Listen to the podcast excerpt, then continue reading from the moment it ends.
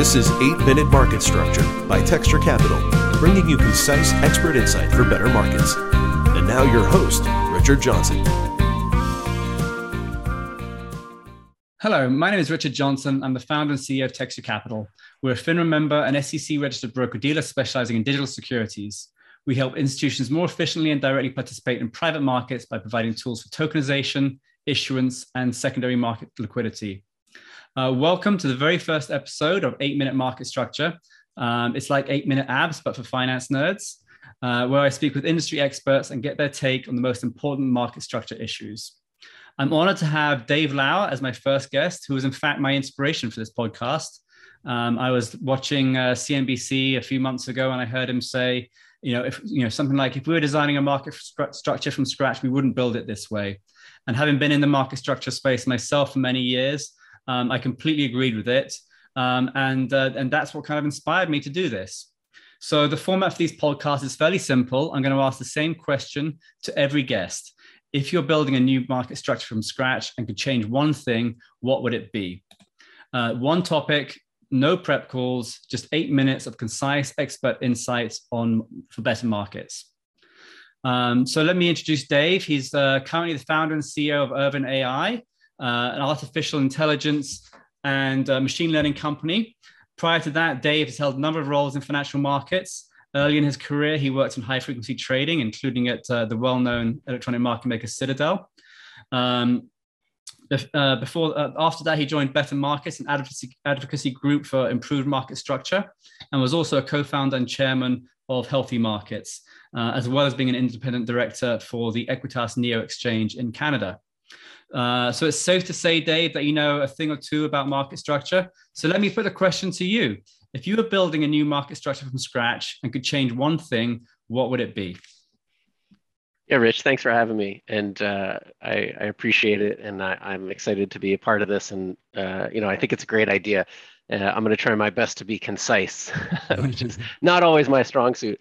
Um, you know, I, I thought a lot about the question, and you know, I, I think that it, I, I did say that this is not the market structure that you would choose, but it's not a terrible market structure, right? It works well. Mm-hmm. Um, it it works better than any that we've seen yet. Let's say um, it it works at scale. Uh, obviously, it powers the U.S. economy. So, um, you know, I, I, I thought of this more of uh, along the lines of, you know, what can we learn from it, and uh, can we can we get rid of the bad and and preserve the good and and be creative uh, and leverage technology. You know, I think the basic, the, the most important thing that I would change is really, and probably no surprise because I'm a developer, I'm a technologist, is my, my change would be centered around technology. And it would be um, for regulators to understand markets better as complex systems. It would be for regulators to be better users of technology. It would be for the market to better leverage technology uh, and I think that there's so much opportunity in that if we were to start thinking about this from scratch um, with, with that to build on. So, you know, I would say that the, the way I approached the question was, you know, what are the principles of market structure that we're looking for? And I, I think we're looking for uh, transparency, we're looking to minimize complexity, uh, we're looking for smart adaptive regulation, uh, we're looking for open competition for order flow, and we're we're looking to to avoid public subsidization or or you know inefficient uh, economics through subsidization. So I think each of those um, is pretty dependent on the intelligent and and you know sort of forward looking use of technology. Yeah, Thanks, because I guess the other the other reason I kind of wanted to have this conversation is that you know at Texture we are trying to build a brand new market structure ourselves. So I'm kind of uh, this is my, my cheap way of getting some free advice from all the experts out there, um, and and we are built you know we're building a you know a new marketplace essentially leveraging blockchain technology, some of the latest technology that's that's available. Um, so I certainly you know, I certainly appreciate your technology driven approach. And uh, one thing you said in the intro that was very interesting, like getting regulators more involved. Um, you know, I, you know, I'm going to ask you what you mean by that in a second. But my my my thoughts on that is that when I we look at blockchain and there's this kind of you know the, the, the concept of nodes where different participants can run a node can share a copy of the distributed ledger, and then at the same time we're looking at CAT, the Consolidated Audit Trail, which is trying to do the same thing at great cost and great time. And I've you know I've asked this question: Why aren't the regulators just trying to do this, you know, setting up a node on a blockchain instead of having all this reporting. But what were you thinking about having regulators more involved in the markets? Um, so I, I think I, I wouldn't say that I would have the current form of regulators more involved in markets. I think the current form of regulation is not working very well. Um, and so when I think of how should you regulate modern electronic markets, uh, the first rule of thumb would be that a regulatory agency cannot be staffed by more than 50% lawyers.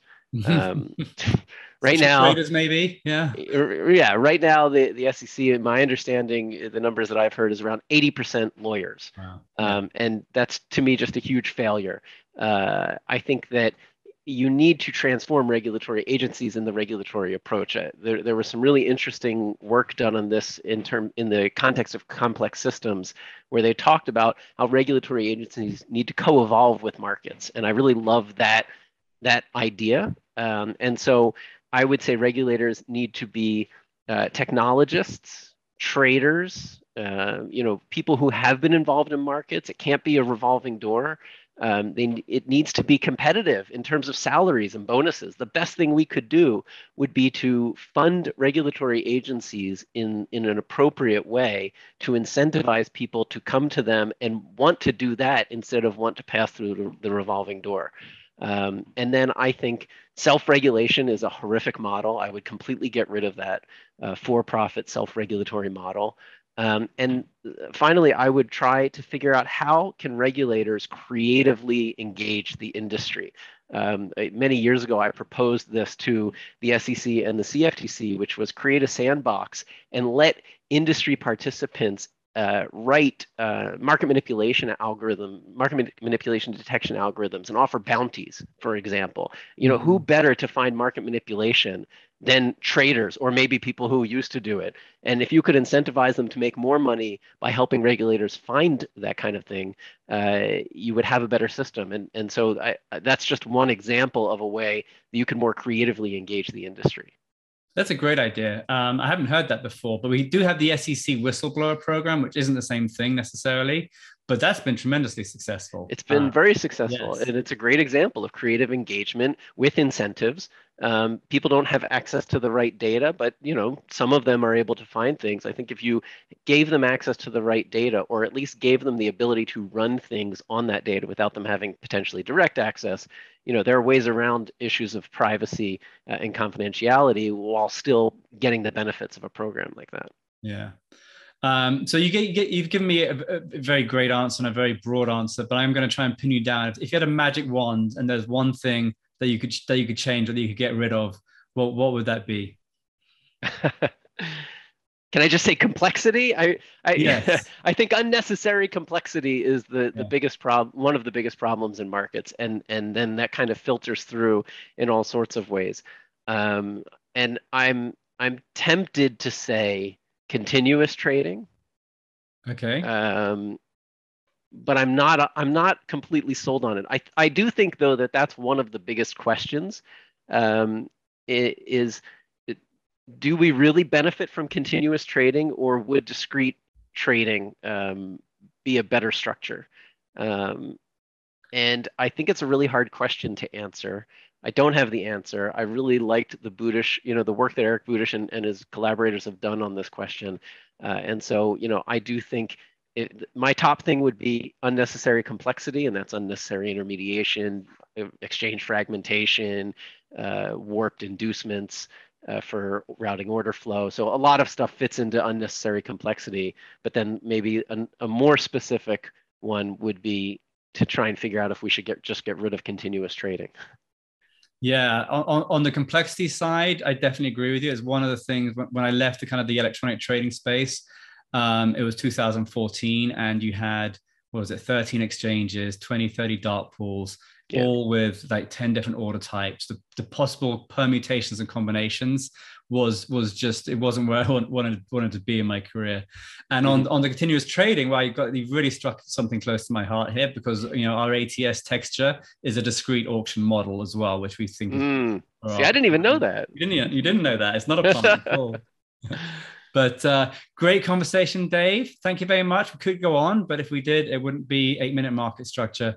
Thank you very much for your time. Sure thing. Thanks for having me. This has been 8 Minute Market Structure. Be sure to follow Texture Capital on LinkedIn, where we will release a new episode every week. You can also find us on Twitter at texture underscore capital and on the web at texture.capital. The foregoing discussion is for information purposes only and does not constitute a solicitation to buy or sell securities. Private securities offerings are not registered with the SEC and are considered highly speculative. An investment in private securities may result in the loss of your entire capital contribution. Blockchain is a new technology and unproven in financial markets. There is no guarantee that tokenization will enable any secondary market liquidity in the future, and your investment